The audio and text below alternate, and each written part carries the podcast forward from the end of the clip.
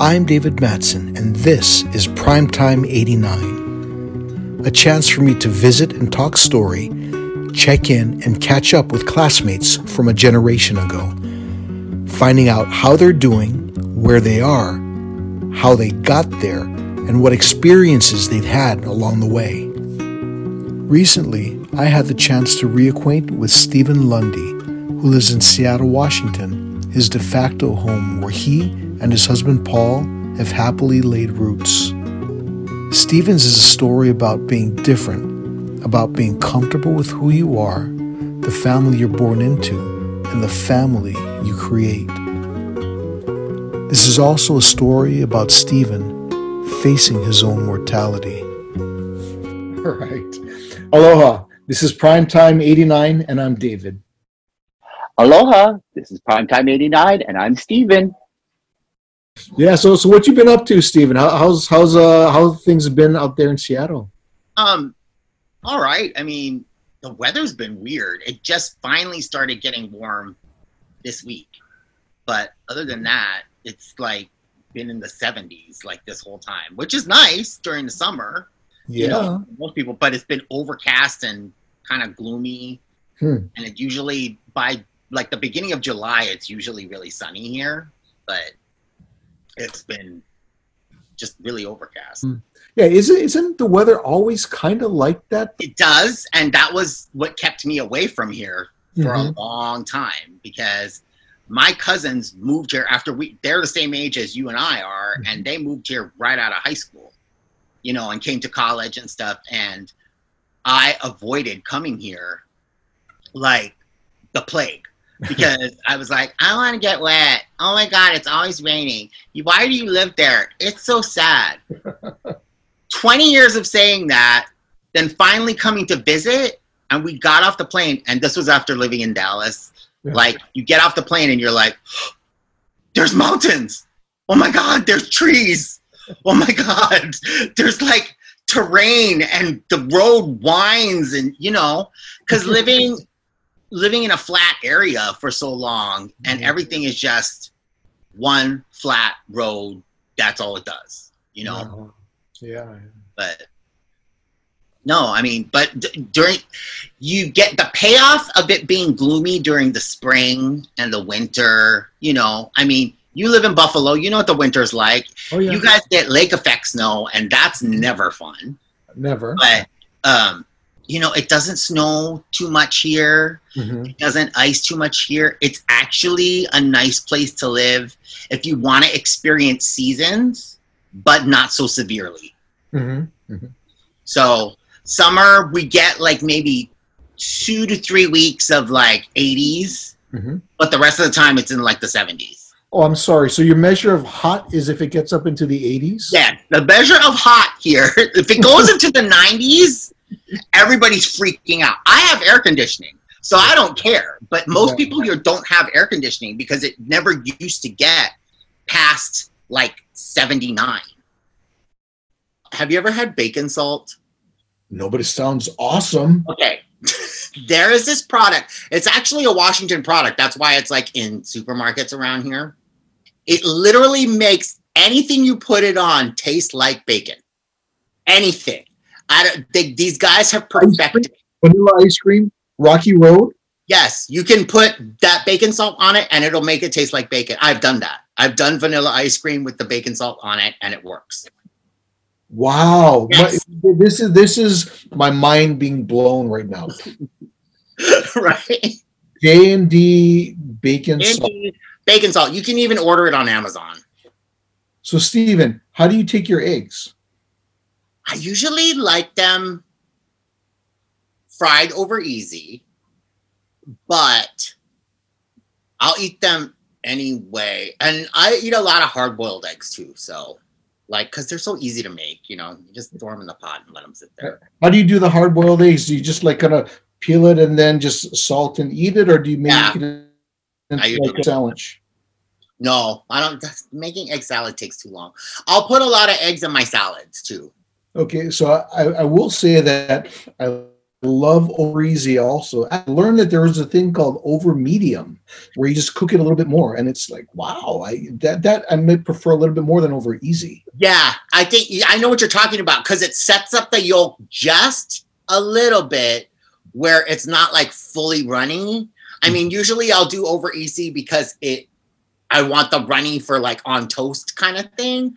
But I, I'd have to agree with over medium because over medium, you get I don't know what it is. You get the yolky feeling and maybe taste, then the runniness and feeling like you didn't cook it enough, kind of thing, you know.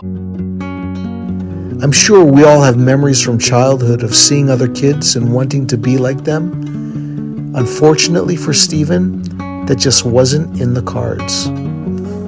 Yeah, what was growing up like for you? I was born in Kaimuki. My mom was 18 my Mhm. dad was still 17. Then we moved over to Aiea. We moved there when I was four. Well, now I can still remember a lot of my childhood because I went to kindergarten at. Alvah Scott Elementary, right on Moanalua Road, and went to elementary school that whole time there. And I didn't get into Kamehameha until seventh grade. It was a nice time to grow up there. Like it was still a little bit rural. You know, Pearl Ridge was there already. Being in Aiea was like almost the tail edge of the outer suburbs, you know, downtown or Honolulu or anything like that. The one thing I can remember because of the environment I grew up in and because of school and everything was I used to wonder how come I wasn't Japanese? like All my- all the neighbors, all the kids I went to school with, pretty much all of them were Japanese. I was like the one Hapa kid. There was maybe like three or four of us, like total in my grade, you know? And I was like, I want to be Japanese. How do I get to be Japanese? I think I even asked my mom, like at one point, like, how come I'm not Japanese? How do I get to be Japanese? And she's like, I don't think she even answered because I think she was stumped. Like like, do I tell this kid that's not going to be happening anytime soon? Or Did, did, you have like kids in your neighborhood who you hung out with? You oh, know, oh yeah, like I, our whole street, you know, we used to play on the street until nighttime, until the light came on. Okay, go out and play on the street. And when the light comes on, you got to come home. So we used to do that all the time. Oh, I used that used to be my favorite, especially during summer, like when we would play hide and go seek uh, or kick Yeah. the can, like out on the street. then we'd hide in everybody's like bushes and stuff, like all the neighbors. And none of the neighbors complained. You know what I mean? It was everybody's kids, so they were just like. Oh, those kids playing again. but yeah, I mean, I used to hang out with all the kids on our street and we just used to have fun. And since my driveway had a had a hill going down it, um, we used to all like roller skate and like skateboard like down my hill into my driveway. And my grandfather would move all the cars would be out of the driveway during the day. So we'd be like playing in the like garage and stuff and it's, so we wouldn't get run over on the street kind of thing. Stephen, as a seventh grader, was entering a new school, surrounded by new people, and he was making new friendships that would endure. Do you have specific memories or stories from Kamehameha that you'd like to share? Elementary school time progressed and I became more self aware of how I was and who I was and what direction I wanted to go into, I guess. You know, like out at public school, they took you on the field trip to go to the intermediate school you were going to go to. And I remember going to Aiea Intermediate School and going, I cannot go here. And I remember crossing my fingers and like basically praying to every god I could find and going, you have to get me in to Kamehameha. I cannot go to this Yeah. school. Like, there's no way I can go to this school. I was so relieved when the acceptance letter came because there really was only there was only two people in our district. I all, I all I remember was when I heard that they only picked two people from our district. I was like, oh, I got so lucky. You know? um, when that happened, then I remember, okay, you know, I'm going to have a better time in school, which I did. You know, your first day of seventh grade at a completely new school where you literally knew one person that went to school with you who was also that their first day. And I can remember feeling really excited and extremely freaked out, like scared. And then I believe it was that first day I either met Taryn Tomasa or it was Kaylee. One of the two that have left an impression on me all this time.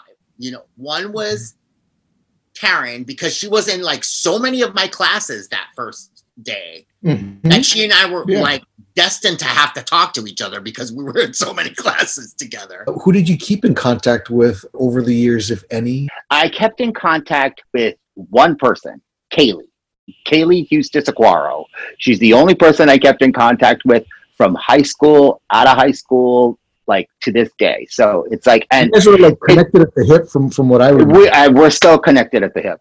So it's kind of like she's like my other half sister social media, as much of a bum rap as it gets, has been a wonderful thing because I've discovered people that I hadn't talked to in decades that I've reconnected with, and not just from our our class, but from other places. Like I hadn't talked to some people in like 20 years, and all of a sudden here they were on Facebook trying to find me, and I'm like, I've been trying to find you for 20 years. Where have you been? Same thing with our classmates. Once we got onto Facebook and created our group and started friending each other and and doing all that kind of stuff it really helped to facilitate getting back together there's a lot of boarders that get together once a year to do something with each other. They like go on trips once in a while. They all came up here so i got a chance to spend uh, like a bunch of time with like 15 of them. The mall was a really great place for me to run into a lot of old classmates honestly. Jeffrey munden? Or you know, like I would see Uolani Akiona at the mall, and she would come in and she'd be like, "Mom, why do you look?" I'm like, "Uilani Keiko." like, I'm like reconnecting with just those people helped me to easily reconnect with a lot of people I, I, would agree. There's there's a lot of people doing a lot of interesting things out there, and I can envision you know sitting down and having a great conversation with everybody. I'm discovering that everybody had hidden talents. You know, this is like stuff that was like I'm like, wait, why didn't we get together about this 31 years ago, or 32 or 33 years ago? I was always looking for inspiration from everyone. And now I'm getting more inspiration from them. Gee, I wish I knew this existed before. For those of us who've known Stephen, even in passing, there's no mistaking that he's someone who's moved to the beat of his own drum. He is as honest and uniquely his own person as he is comfortable with who he is. Adolescents may see it one way, while now, as adults, we can appreciate the value and importance of one's sense of self no matter what your age. How are you different and better than you were when you were in high school? And how are you the same? If there's one thing that is the same, is that I've never really cared what other people thought about me. but you know, I That's just I, I've always marched to my own beat, and uh, yeah, there's been times where I'm like, maybe I should be normal, and then that doesn't last for very long. When you said that, you know, ever since you were young, you know, you never really cared what people thought about you. You had a, a, a supportive family network that, that said, you know what, we, we, you know care about you just where you are, or where did that come from? Well, you know, I did have a, a, you know, looking back at it, I did have a very supportive family network that way. I think because I always wanted to be not like everybody else. From the time I can remember, I can remember. So, you know, I wanted Barbies when I was three. I had you know, Wonder Woman things and Hello Kitty when I was five. And that was like right when she came out. It was always looking for what was going to be the thing that I wanted or I wanted to be without pigeonholing myself into a box. Like this is this is for boys, this is for girls. And I think this is a lot of things that have been brought up and discussed about gender and gender identity now. But when, you know, back when we were little, these were things that nobody had any clue about for the most part. It wasn't something that was in the vernacular. It wasn't something that people even thought about. It was like, boys are boys, girls are girls, blah, blah, blah. This is the way it is. And it's like, you know, no, it's it doesn't have to be that way. I mean, why do we assign pink as a girl color? Like I lived for pink ever since I was a big little boy, and you know, and and and the funny thing is, it's like guys look good in pink, and and they were they would like run away from it until the 80s you know it's like the 80s kind of changed a lot of that gender normalcy or you know that cisgender norm of that you can't do this and you can't do that you know and that's where we you know since we were children of that like that's where i ran to you know was like oh okay well i am going to wear this skirt. I don't care blah blah blah. Um i am going to wear leggings even before everybody started wearing leggings. Uh-huh. so um, so but so you know it's interesting that that you bring that up. I, I think in high school we were we clicked all you know everybody was very clicky but Mhm. once we got out and and started to come together you know over the years yeah we tend to be the type of people that want to host the party or to get the party started or but nobody really kind of knew you know even we didn't kind of know that back when we were in high school but i noticed that when we get out of high school it's like oh no we are the ones that are gonna like okay i'm gonna make you laugh and i'm gonna you know here's where we're gonna go and we're just gonna do stupid stuff and blah blah blah blah blah. Uh, You w- was it was it that you were a little you know reluctant to be um, out in front of other people or in front of the class because of how you'd be perceived or or what? Yeah i think a lot of that is that a lot of it was the time period you know it was the, yeah the acceptance level and the hiding in the closet and all that other stuff. I mean, there were a lot of us who there was no way there was going to be hiding in the closet, even if we thought there was going to be hiding in the closet. It was not going to be happening.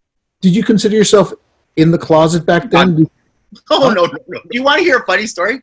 I came Sure. out to Karen Tomasa in the seventh grade. She was one of the first people I made friends with when I came in at seventh grade, and I don't know why. I just told her I'm like, no, I like boys, and she's like, oh, okay, you know. And it was kind of like that was it. Like she was like the first person I ever like actually admitted that to. But then it became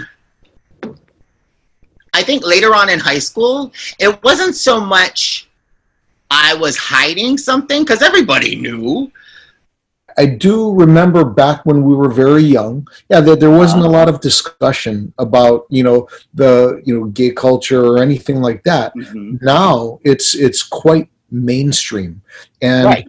and you so you lived during this this transformation period. Can you think of any, you know, sentinel events that happened that lended toward the shift or was it like a gradual, you know, you know undercurrent of change that that's I that think got us I looking? think it's more the latter because what I've seen and what my my experience in the gay community, there's been no like there's been no paradigm shift with the gay thing. I think because it's something that can be hidden. You can't hide that you're black, but you can hide that you're gay for the for the most part. I could never do it, but um, some people could, you know, and and have done it for decades and you know half a century and longer and are still doing it to, to this day but does that really define who you are totally, not all the time. You know, your sexuality and your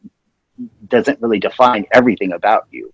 So I think what we've seen is that the culture get pushed and pushed and pushed into a little by little by little bit of um, of being more accepting. And you know and i think that's the way it kind of needed to happen though. How do you feel about the status of the uh, gay community or the lgbtq community? What do you think the victories are? What do you think you know the important needs are and the things that you'd like to see changed? Well you know i think one of the important parts that we've we've achieved i think is a is more acceptance. Uh, you're never going to please everybody but we're you know we're actually more acceptable than we were 20 years ago. And that's that's a step in the right direction i think the thing that needs to get worked on and this is something that's just really starting to get talked about again even though it's something that's been talked about in our community is the fact that there is a lot of institutionalized racism. I had a friend post a painting, or it was like a drawing by this artist, and it had all those archetypal white gay men on the top of an iceberg with a bunch of everybody else crawling up from underneath the iceberg. And it was like, it was the most perfect picture to describe what's kind of going on in the gay community because it's like okay these guys are on the beach partying like on the iceberg partying like doing all this stuff but they're standing on top of all these other parts of gay culture and mm-hmm. lgbtq culture that is still needs to be heard i think the younger generation of of kids that are coming up are a lot more varied, are a lot more accepting of things not always being perfect, mm-hmm. things not always being, you know, to an archetype. And that in itself is helping it, you mm-hmm. know, and I think that's, that helps what's kind of going on in our government too. So, as being basically a fashionista myself, um, knowing how the fashion industry has been cher- like really trying to push lately. There's been a lot of newer designers that are willing to like push the envelope of what beauty standards are and what we perceive as beauty and the fact that they've been using a lot of gender non-specific models, a lot of um, trans models in runway shows, a lot of men in women's typical runway shows, a lot of women in men's runway shows. You know, it's it's kind of become like it's okay for anybody to be what they want as long as they're being true to themselves. And uh, that's the way it should be. We've put everybody into the boxes that we want to put them into, and now it's time to get rid of that box. Gucci is like one of the the biggest lines there is out there, right? Everybody knows Gucci. Everybody knows who they are, blah blah blah. There's never been a Gucci show since Alessandro has taken over that company that has not had a man in a dress or a woman in a big giant suit or several guys you can't tell half the time you can't tell if his models are even people like you can't tell if they're human they look like people but that's all they look. They don't even look like a boy or a girl. They're a people. And, you know, and it's like to get to that point in our society is actually kind of really kind of neat because that's come, that's something back in the day when I lived in Manhattan and I was part of the club kid scene. That was kind of our whole deal was like, we just wanted to be people. We didn't want to be boys. We didn't want to be girls. We wanted to be creatures, and we wanted to like do whatever we wanted to, and yada yada yada yada yada. You know, and it was fun, and I and I realized that that was something that needed to happen. When you're getting to know someone, you learn a lot about them the interesting, the extraordinary, and the mundane. But just when you start to think you know all the big things about them, they can reveal something completely unexpected was it? How was it at the beginning? Um, you know, when you when you were first uh, diagnosed with HIV. Knowing my behavior was contributing to my status was probably more like, oh, it's time to pay the piper with with what you've been doing, or here here your number came up because you tempted fate too many times. Where during the first part of my HIV diagnosis, there was a part where I was semi depressed and fatalistic and nihilistic and all those things. I look at my HIV as, and this is totally me and partially my partner in the way that we both kind of feel, is that that was something we were in control of that maybe we didn't have control of. With my initial diagnosis of HIV, like that was partially my undoing. Like, you know, you were self sabotaging yourself and stuff. However, I am very fortunate and lucky to be in the age of modern medicine where and if you just don't take your pills you're going to die you know i mean that's kind of what it's become a bit which is sad because it needs to either be eradicated or mm-hmm. you know yeah. eliminated so mm-hmm. HIV is a retrovirus which attacks white blood cells that help our bodies fight infection. This makes a person more vulnerable to getting an infection and less able to fight off infections. If untreated, HIV can progress to AIDS or acquired immunodeficiency syndrome, where a person's CD4 count, a specific type of white blood cell, drops below 200, or the person has an opportunistic infection which is an infection our immune system would normally defend against unless there's some underlying cause making our body more susceptible to it. Fortunately, there's antiretroviral therapy, or ART, that can keep the viral load or the amount of virus in the blood low, low enough that the person can go on living a long and otherwise healthy life. The human body can't get rid of HIV, so while it is treatable, there's still no cure, and ART needs to be taken indefinitely in order to keep the virus at bay. Now, as if a diagnosis of HIV wasn't enough to deal with in a lifetime, after our 30th class reunion, Stephen fell gravely ill and received a diagnosis that caused him to reevaluate his life once more. Let me ask you, how's it been going with your diagnosis? Um, it's been challenging, but nothing that I don't seem I wasn't prepared for. Um, I already have one one chronic disease, so that and one chronic fatal disease because I'm HIV positive. But um, so knowing that and having that and then getting a cancer diagnosis was a little bit of a like oh now i got to deal with something again.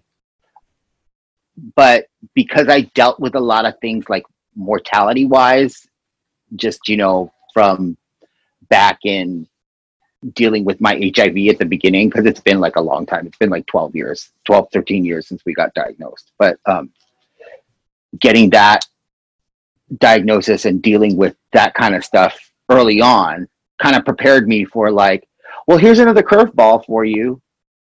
So, you know, it's been great to have friends to reach out to. You know, I realize we have a big, vast family of people to pull from, you know, when we need them, if we stay connected. And honestly, Facebook's been like a godsend for me on that. I mean, how long have you known? Only since April, like the end of April. Wow. So you, it you just it it was acute. So it I just hit you. It just hit me and it it was kind of like I guess there were signs at the beginning because I had leukemia cutis on my skin and I didn't know that's what it was because I thought it was just rash. Mm-hmm. But um, once I kind of got through that, and then all of a sudden my platelets were almost zero at one point. So that's kind of how I found out. Because you nobody expects to get cancer, but having to deal with a lot of things that people deal with a lot when they get cancer and i've trust me i've dealt with them all over again like mortality thinking about what's going to happen if you know i'm not here who's going to take care of this and blah blah blah those things tended to be less detrimental i think my the depression portion that i know a lot of people go through of mine was a little shorter because I did have a time period like during my cancer that I had a depression portion. It was easier to deal with this time around because I already had that experience. I think I just broke my comfort zone when I started doing my, you know, when I got my leukemia because I don't like looking at myself on video. Uh-huh. Uh, you know, and I had to get used to it to the point where this is how I look too bad. You know what I mean? So, how often do you get your chemo? Once a month. Okay. What's the course? Well, I'm going into a different course now that I'm getting two courses of cytarabine a day for either three to five days. They haven't told me for sure yet. I think I find that out this week. Like I'm I'm just in clinic this week just to like double check my numbers and double check all that kind of stuff. But I shouldn't be getting any uh, chemo. They'll probably be telling me this week like which level course that I have to be on. Okay. All right. And then that should be once a month. Ask, is that your own shirt or is that the thing that the hospital provides it that you put on? No, this is mine. I was gonna say, that's- mine. Some fancy hospital garb if that is. I- I No, like I'm it. trying. You know what? Like I used to work in the medical field a little Yeah. bit, like you know, doing um, administrative work and stuff. And ever since then, I've kind of been obsessed with how ugly scrubs are and how Yeah, ugly gowns are. And just this last round, when I've been going through, like the first time I went into the hot, because I'd never been in a hospital. I'd never actually been hospitalized. Mm-hmm. So until my cancer. So I'm like, okay. They threw me in a gown, and I'm like, this is the most impossible garment for anyone to do anything with. Like, how? How did this get to be the thing that people chose? Yeah. Like, oh, this this seems like this is a good idea. Why? Why? What's good about it? Because you can get through it faster. That's what like scalpels are for. If you have to get to somebody fast enough, cut the thing off of them. I mean, it's just ugh. So I've been I've been actually sketching out some ideas and trying to design some of that kind of stuff. You know what? I would love to see some of your designs because scrubs should be comfortable, I think. And, and it should look good too, you know? Right. And, like uh, I'm discovering I have to put zippers in like all kinds of stuff because of where my where my Hickman line is placed right here. so it's like yeah. so I started like installing zippers in like sweatshirts so I could just zip it down and get to the line fast without having to like take off my clothes wow. or like you know yeah I mean they, it, it's stuff that's being made but it's like at the same time it's like the selection that's been out there has been Mhm. really horrible Mhm. like you know it's a polo or a t-shirt and i'm like okay i want something a little more than that Yeah. wow. Um, so, so what's the toughest part about about having cancer or living with you know the the diagnosis of leukemia? I think it's been the cycles having to live in a in a one month cycle of okay i have to get chemo. This is what i have to do to get better. So i have to do these these steps. But to go and get chemo get kind of sick get better to go back to getting chemo again it's almost like you're a glutton for punishment. And it seems like you're sort of masochistic in a way but what's your alternative? Your alternative is you're not going to be able to do this cycle or you're not going to be able to do another cycle. And it's getting through that point where you look at the bright side and you go well i'm going to have this good week or two break where i'm going to be normal again and i can do some certain things but i'm going to have to go back into the hospital or come to the clinic and start getting treatments again it's looking at that and looking at that as like the upside eh, of being in this position. Um, and I think that uh, I think that must be challenging for a lot of people, you know, to find that the the light at the end of that tunnel when the tunnel's starting to come back o- over again when you just find the light and then all of a sudden here comes the other tunnel. So you know like going through the wilson tunnel or something. The, the two tunnels of the Pali highway Right. the, right? two tunnels the two tunnels on the Pali highway. So it's it's that whole thing like oh we're at the end. Oh we're not at the end. Oh we're at the end. Oh we're not at the end. It's that's probably the only thing that drives me crazy. Other than that i'm game for anything when it comes to like treatment plans. I mean i seemingly dodged a bullet with not having to go to a transplant but at the same time you know at least the the bright side of that was I got to do a search for you know to thousands of people to find out if anybody matched me. And if I do need a transplant I know I have a match. So or several that to choose from and almost a dozen. I think I actually had 12 exact matches. So that was um, that was eye opening to know that, that there's that many people in the database even though some may be no longer here or some may no longer you know be available or whatever but at least there's several people to choose from Is that Uh-huh. common that that someone would have that many matches, or is it you know less more common that it'd be hard to find a match?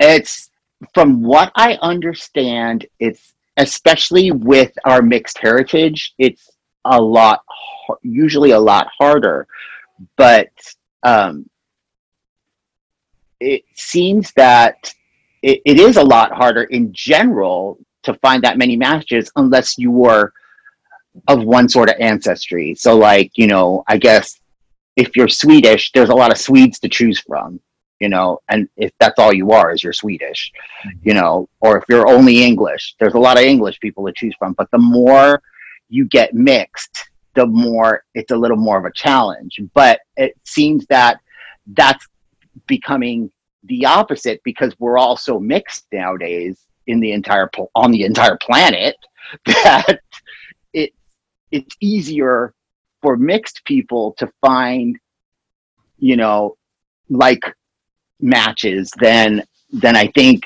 it would be going in the future for pure people to find matches. So it, it's it just depends on what you know how this is going to go down in the future. But it seems like because I can remember like drives for you know kids and people at home in Hawaii with um, that people would stand in line for, and I'm wondering oh, maybe those are some of the people from standing in line, you know. Um, but Interesting. Well, it's nice to know that you have that kind of support available if if you need it. You know, if, if it ever comes to that. Where do you find your support, or do you have a support network? Who is that composed of? You know, right now, um, to to help you get through this this cancer diagnosis. you know, I've I guess I had a built-in support network that I didn't really realize activated itself. When I got the bone marrow um, news, it made me step back and kind of think. I'm like, you know, I got a handful of people who have been constantly checking on me, and I didn't realize how many people that was. It's it's about like six or seven people that have been constantly checking on me, and at some point, of course, you know, I'm like, I don't want to talk to them today. But like, I've had friends that have called me and talked to me like every day, who have texted me every day, checking on me, who, have said, you know, I'm here for you if you need anything, like on a weekly to daily basis, including my, you know, physical support network with my husband and my cousin who I live with. The the two of them have been great. You know, they are like taking care of me, don't move. And I'm like, what are you talking about? You know, like stay home, don't do this. and which you know I'm very thankful for that I've been lucky enough to have a wide enough net of friends and family to support me during this time. And I know that that's not something that a lot of people have. AML, or acute myelogenous leukemia, is a cancer that starts in the bone marrow, the soft, spongy tissue inside the central parts of bone where we have cells that normally divide to produce red blood cells, white blood cells, and platelets.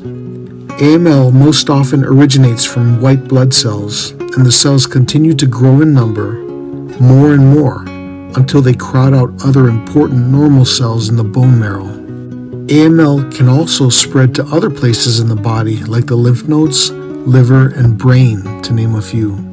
The central treatment for AML is chemotherapy, sometimes with a targeted therapy drug, and treatment may also involve a stem cell transplant have you thought about like what's most important to you in life? If you had to say, but these are the things that, that matter most to me. It's been a blessing and a curse, I think, to have this kind of diagnosis during this time period where everything it's like everything is a disease so everybody's fighting some sort of disease and it's been interesting in the fact that i can now see how people who have had cancer looked at other people back when we were all just running around like crazed animals, not caring about what anybody else, you know, well, not not like that hasn't changed, but not caring about what what happens to other people. And I think the most important thing I've found from this whole thing is the only thing that matters to me is the people that I care about.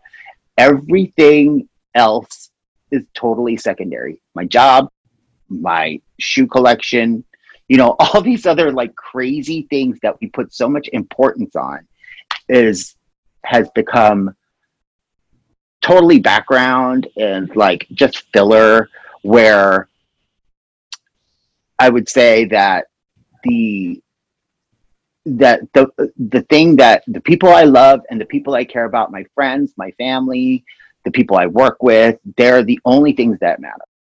So, so how do you feel about turning 50? My birthday's Halloween. Oh, exactly on Halloween? Yeah. So how cool is that? I will not be turning 50. I will be turning into a dinosaur for my birthday. but but not one of the extinct varieties. One of the no, like a living dinosaur. That's exactly a living pink rainbow dinosaur. That's what I'm going to be. So you're going to have to send pictures of that. I will. I will. how are you going to celebrate your 50th birthday? I don't know yet. When I turn 50, that's how we know what my parents' anniversary is going to be. So their 50th anniversary is next January. Mm-hmm. So we all have this like 50 thing going on this year. So we're kind of combining it all. And I think all of our family is going to Japan next year, finally. So, so you can relive, you, you can actually live out your dream of being. Wait, Japanese. you go to Japan and be Japanese. Um, so I think that's one of the things I want to do. Like coming, I need to, I want to travel more. I mean, I guess after last year, mm-hmm. like realizing, like you don't know what's going to really happen to you. If you don't have to hold something back, like don't hold it back. Mm-hmm. You know, that my baseline is to put on a show, right? So like, I'm always putting on a show. As you can tell, the lighting. I hope you enjoyed this episode of Primetime 89. I'd like to thank our guest, Stephen Lundy, for taking the time to talk story with us. I'd also like to thank everyone who helped put this together Jamie Barboza and Nicole Yoshimitsu, Sean Maskell, Wendy Brown, and Kaylee Aquaro. And a special thank you to Dwayne Andres for the music and Elizabeth Matson with production and editing. I'm your host, David Matson. Be sure to subscribe to get the latest updates and news on upcoming episodes. And join us again with another classmate on Primetime 89.